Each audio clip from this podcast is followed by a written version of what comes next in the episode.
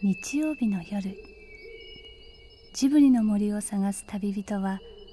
一軒の家にたどり着きます。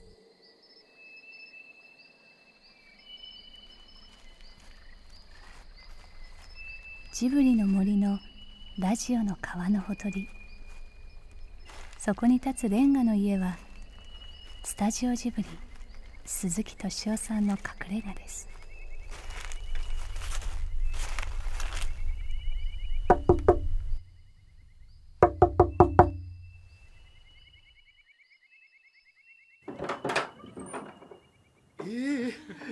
なんつったらいいんでしょうね。意外ときちっと緻密な人の方がそういう風に見せたくないからラフな服装やラフな髪型を好んで、なんていうの、わざと隙を作るじゃないけど、結構そういうところがあるの。もう鈴木さんなんてまさにその典型なのね。ディレクターのね、服部さん、はい、この髪はどうですかね。ヒマラヤ遠征隊の隊長みたいですね。そっちに来られたらだいぶ僕は悩んでしまったんですね。しかし千客万来、毎週わけのわからない人たちがやってくる恋愛に、今夜はとびきりわけのわからない二人がニコニコ笑って座っています。ちゃんとうちはカルテっていうのを作って、うん、そこに髪型とか特徴とかで、あとはこうあまり本人には伝えられないような情報がいっぱい書いてある。何が書いてあるんですか。いろいろ書いてありますね。鈴木さんのは注意事項結構多いですよ。なんすかそれ。何が書いてある。ここをこうしちゃいけないとか、だから後ろ髪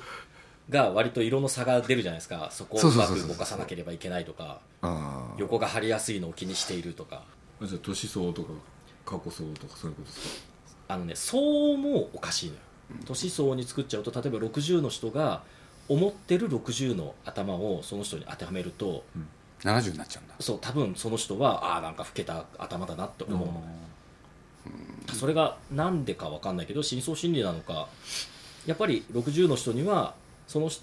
なんだろう、世間一般が見てる50代ぐらいの人がやるような頭を乗せてあげた方が喜ぶ。いや、僕なんかこれ10歳ぐらい若くしてもらってるんですよね。もう20歳ぐらい若く僕は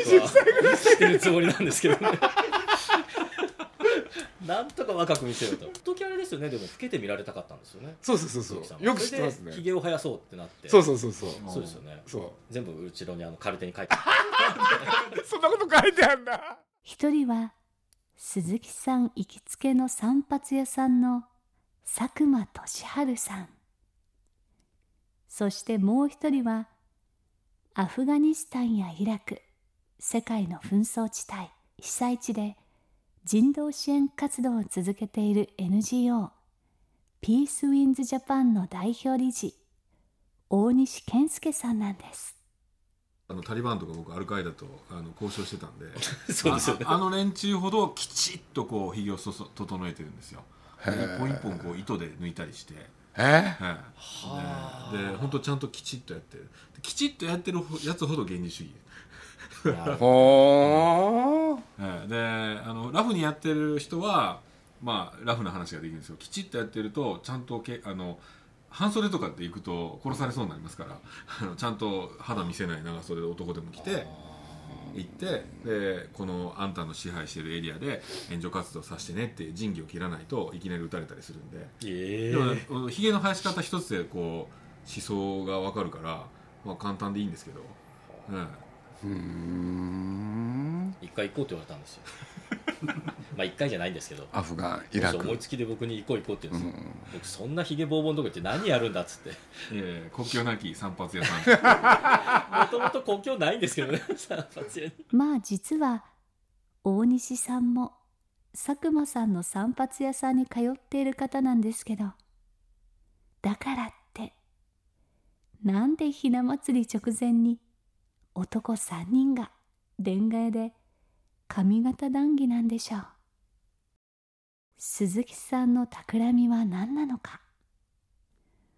大西さんと佐久間さんにはどんな共通点があるのか。あなたも推理してみてください。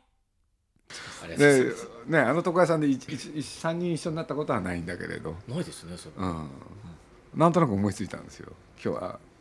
ね、佐久間さんに来てもらっていろいろ教えてもらおうとまあ、呼ばれてる僕らも分かってないですね。何喋っていいか分かってない。小屋と NGO どんなコラボなんだろうと思って佐久間さんは、はい、大西君がこういう商売やってるっていうのは商売まあ商売ですね、はい、やっぱりまたカルテが出てくるんですけど、カルテが出てくるんだ。最初武器に詳しいとか、武器に詳しいって書いてあるんだ、武器に詳しいって書いてあって、うん、あと書いてあったのが海外によく行くかっこ中東方面って書いてあってもうね、僕担当する前にそれだけを見たらこの人何の闇の商売なんだろうとなんで自動小銃の発射するんですかそれ絶対オンエアできないでしょこれ何でもオンエアしちゃうんで弾のスピードの話とかで盛り上がったですね。危ない人もRPG ガンマリア、いやいや全然あ、そういうことじゃなくて、はい、なんでしょう、知識マニア、広く浅くこういろんなことを知りたい。アフガンとかイラクの話をした時にいきなり RPG とか飛んでくるんでしょって言うんですよ。RPG ってまあ、ロケット弾のことなんですけど、略がロケットプロペルドグレネードっていうのが略なんですけど、それで RPG、 日本人に RPG っていうと普通なんだっけ、ロールプレイングゲームだっていうふうに思うんだけどこの人だけ反応してあれで撃たれたら大変だよねって、まるで撃たれた人みたいな話してたんで。詳しいんですか？よく見てれば避けられそうだけど。詳しいんですか？無理。じゃあ僕知識マニアなんでなんかね、覚えてるんですよ、どうでもいいこと、うん、本で読んだこととかテレビで見たこととか、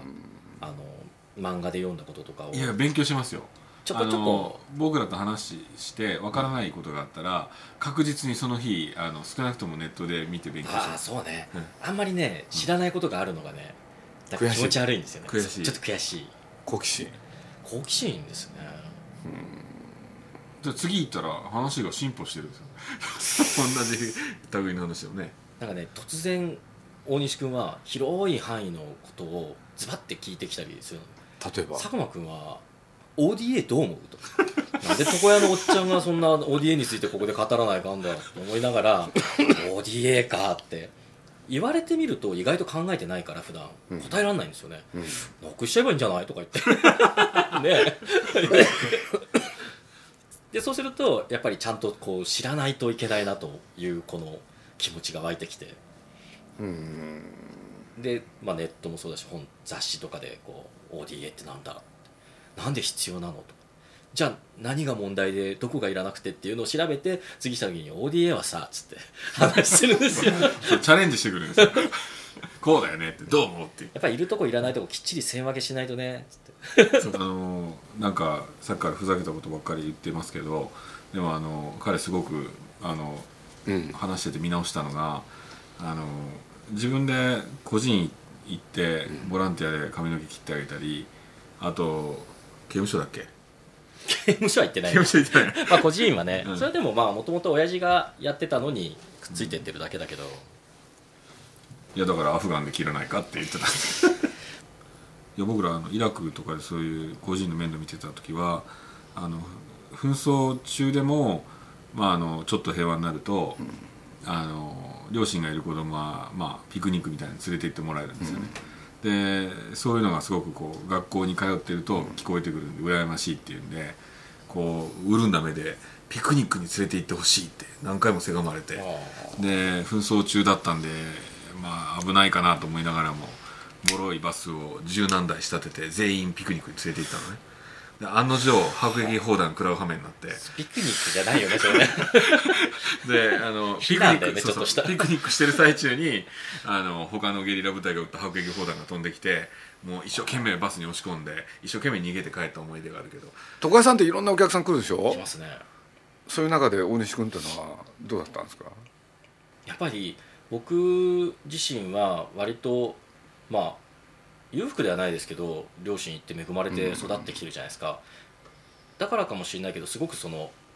ボランティアとかには興味があるんですよ、うんうんうんうん、で昔こうちっちゃい頃にカブスカウトボーイスカウトとかをやってたりとかも、うんうん、ああいうのも奉仕とかあるし、だから興味はあったから、うん、それをなりわいにしてる人がいるっていうのがすごい本当にいるんだみたいな。商売ですよ。そうそんな儲かってませんあ食べていけるんだっていうのがすごい衝撃だった、ね、結構それハテナ。まあでもギリギリ。はい。森さんどうしてそうこういう世界にいやもともとそのイラクの北部の話を学校で習ってそれ論文に書いたんですけど、書いて嘘書いたと思って、でちょうど書いたところがイラクの北部だったんで、92年か3年ぐらいに一人でトルコからイラクに密入国したんですよ。イギリスに留学してたんでしょ？そうです、はい。でまあイギリスの大学院で紛争関係の学問をやったんですけど、まあ、論文書いてるうちにですね、偉いその欧米の先生たちが、そのイラクの北部とかいろんなその人道介入とかって言われることについて書いてるんだけど、書いてる人一人も現場行ってないっていうのを途中でこう発見したわけですよね。なるほど、はい、それで俺はひょっとしたら嘘の上塗りをしただけじゃねえかと思ってですね、下手くそな英語で。で一人で越えて密入国して見に行ったんですよね。それで本当に本当にで知力が足りない分は体力で回復しようと思って一人でバックパック背負って行って、でちょうど結構いろいろその援助関係者が殺されてる時期だったんで、トルコ国境を越える時にトルコ側のクルド人に「お前行ったら殺されるぞ」って散々脅されたんですけど、ここまで来たら越えなきゃ後で笑われると思って越えちゃったのね。で見て、で素人だけどやらせてもらえますかって手挙げたら、その NGO をやるべみたいになって、うん、でまあ倒産するかなと思いつつも、まあ、頑張ってやってるうちにいろんな人に助けられて、まだ倒産してませんけど。栗田さんはそこへ参加したのが僕はもう5年半ぐらい前になるんですけど、もともと朝日新聞の記者だもんね。朝日新聞の政治部のエリート記者ですね。が、まあその政治部の中に、まあ、当時の部長がちょっと変わった人で、これから世の中政治家とか官僚ばっかり追っかけてても分かんないよというので、当時、まあ、NPO 法という特定非営利活動促進法というのができて間もない頃で、NPO 法人というのがちょこちょこと世の中に出始めた頃だったんですけど、それを取材班を作ろうということで、まあ、希望して手を挙げたんですね。当時ピースウィンズっていう NGO の広報はべっぴん広報で、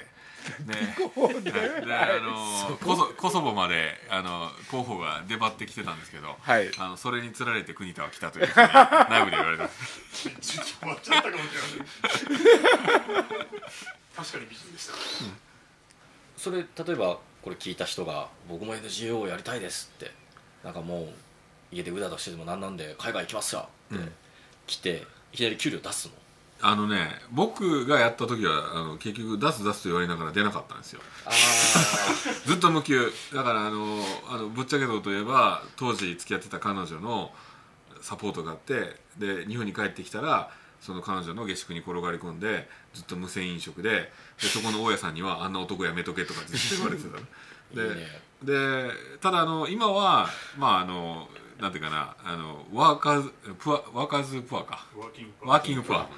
ングプアなんだけども、まあ、多少は出てますよね。最低限生活出てしていけるぐ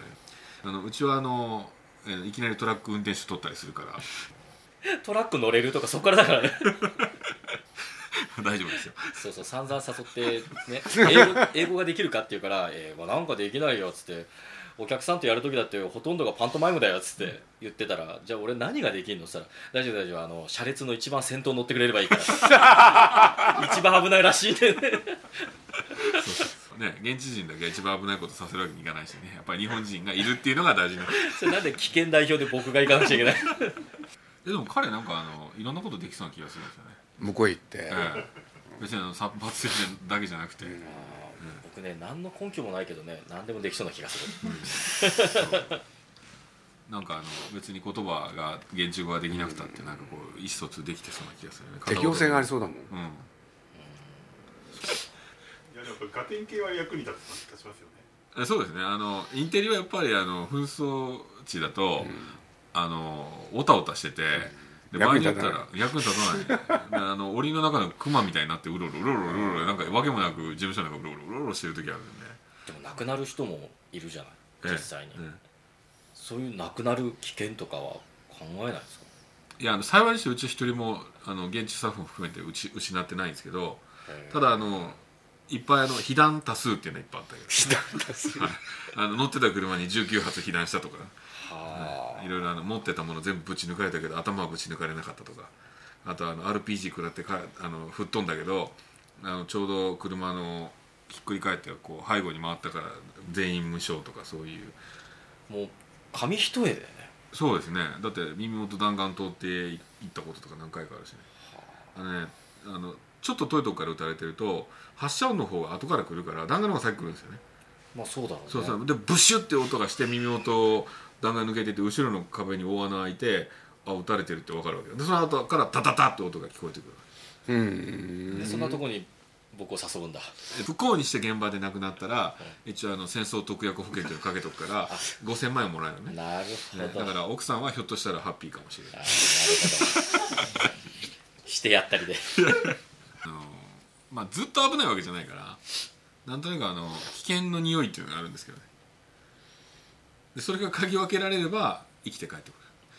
多分ねそれ嗅ぎ分ける前に僕五体満足で帰ってこれないような気がするな。いや大丈夫ですよ。それどんなものなんですか。やっぱねもちろん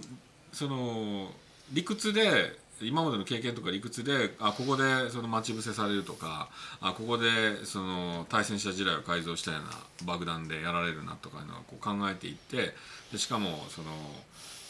治安情報のような他のところがどういうふうにやられたとか未遂でもどういう爆弾仕掛けられてたとかそういうのを集めていった上でこう考えるんですけど、ただ最後ねなんとなくね見えるんですよね。来るっていうのが。ここでこう来るっていうでなんとなく予感がして止めたらやっぱりそれを僕らのコンボイは、まあ、僕が止めましたけど横をハハーンって言いながら笑いながら行った BBC はぶっ飛ばされて死んでましたけど、そういうなんかこう感覚っていうのがね、青春時代が10年間ぐらい紛争地帯で過ごしてるとなんかつくんですよ、そういう感覚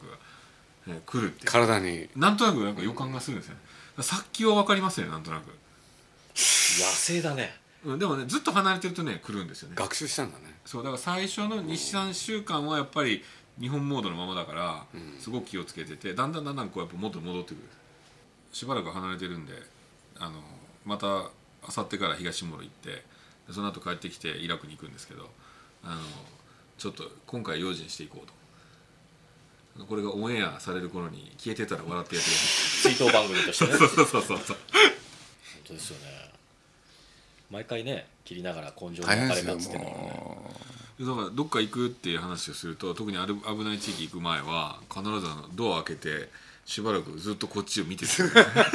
この背中が見納めかなと思いながらねもうちょっと後ろ切っといた方が家には移り良かったかなとかいろいろ考えながらねきっと大西さんはテレビやラジオに出ると深刻に戦地の様子を語らなくてはいけないのかもしれません。多分鈴木さんはそうじゃないいつもの普通の気持ちで話したかったのかもしれませんね。理髪店の隣の椅子で笑いながら話すみたいに。いや僕この間ね45年ぶりにある映画を見たんですよ。俺久々にね再び感動しちゃって、それ何かっていうとアラビアのローレンス。俺で話の構造がねこの間うち僕らちょっと応援してたチェ・ゲバラこれに非常に似てるんですよ、要するに自分の国じゃないとこ行って、そこのあるねやつに自分が参入していくって話なんだけれど、俺でまあね本当広大な自然と人間、あれこそまさに自然と人間がテーマの映画が素晴らしかったんですけれど、そしたら大西君がねなんと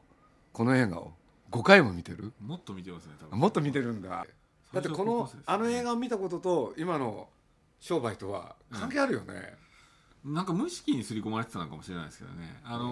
まあ、高校生の時はもちろんなんていうかなかっこいいとこに惹かれてるんだと思いますけど、今はなんか裏切られていくところとかいいやつは引いていくんだけど悪いやつ寄ってくるとかなんかすごい実感するところがあって現場で、だからあと国から本国から捨てられるっていう。そうだよねイギリス本国から。だから僕はあんなひどい経験はしてないけど一回イラク軍に攻め込まれたことがあって、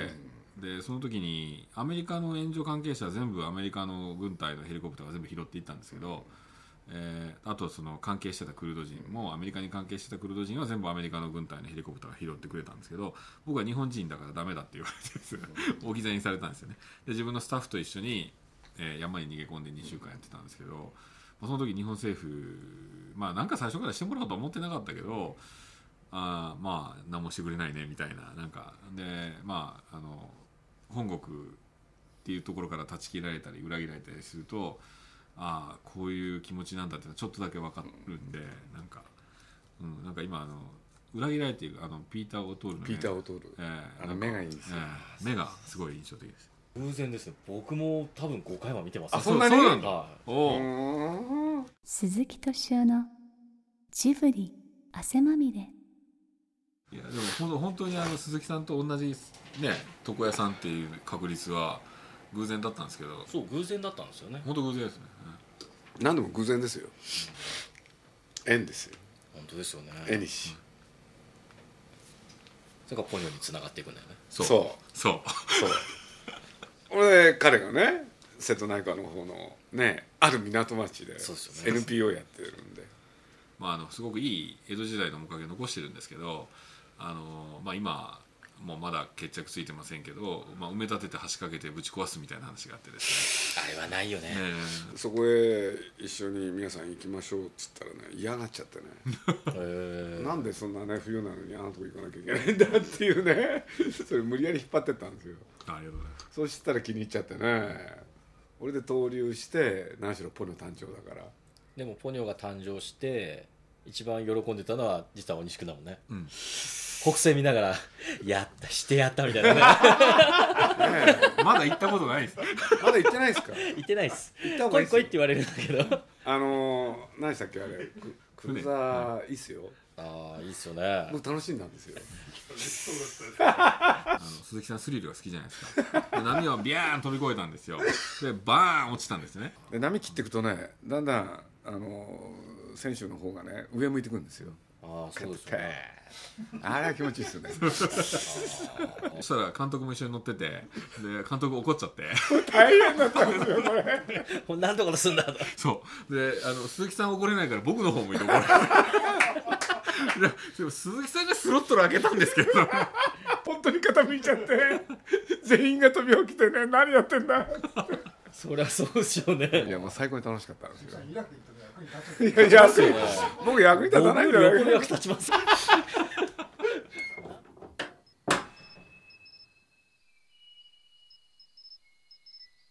鈴木敏夫のジブリ汗まみれ。今夜の視線はスタジオジブリ鈴木敏夫、ヘアサロン山岸、佐久間俊治さん、ピースウィンズジャパン大西健介さんでした。この番組はウォルト・ディズニー・スタジオ・ホーム・エンターテインメント、読売新聞、ドリームスカイワード JAL、 街のホットステーションローソン、アサヒ飲料の提供でお送りしました。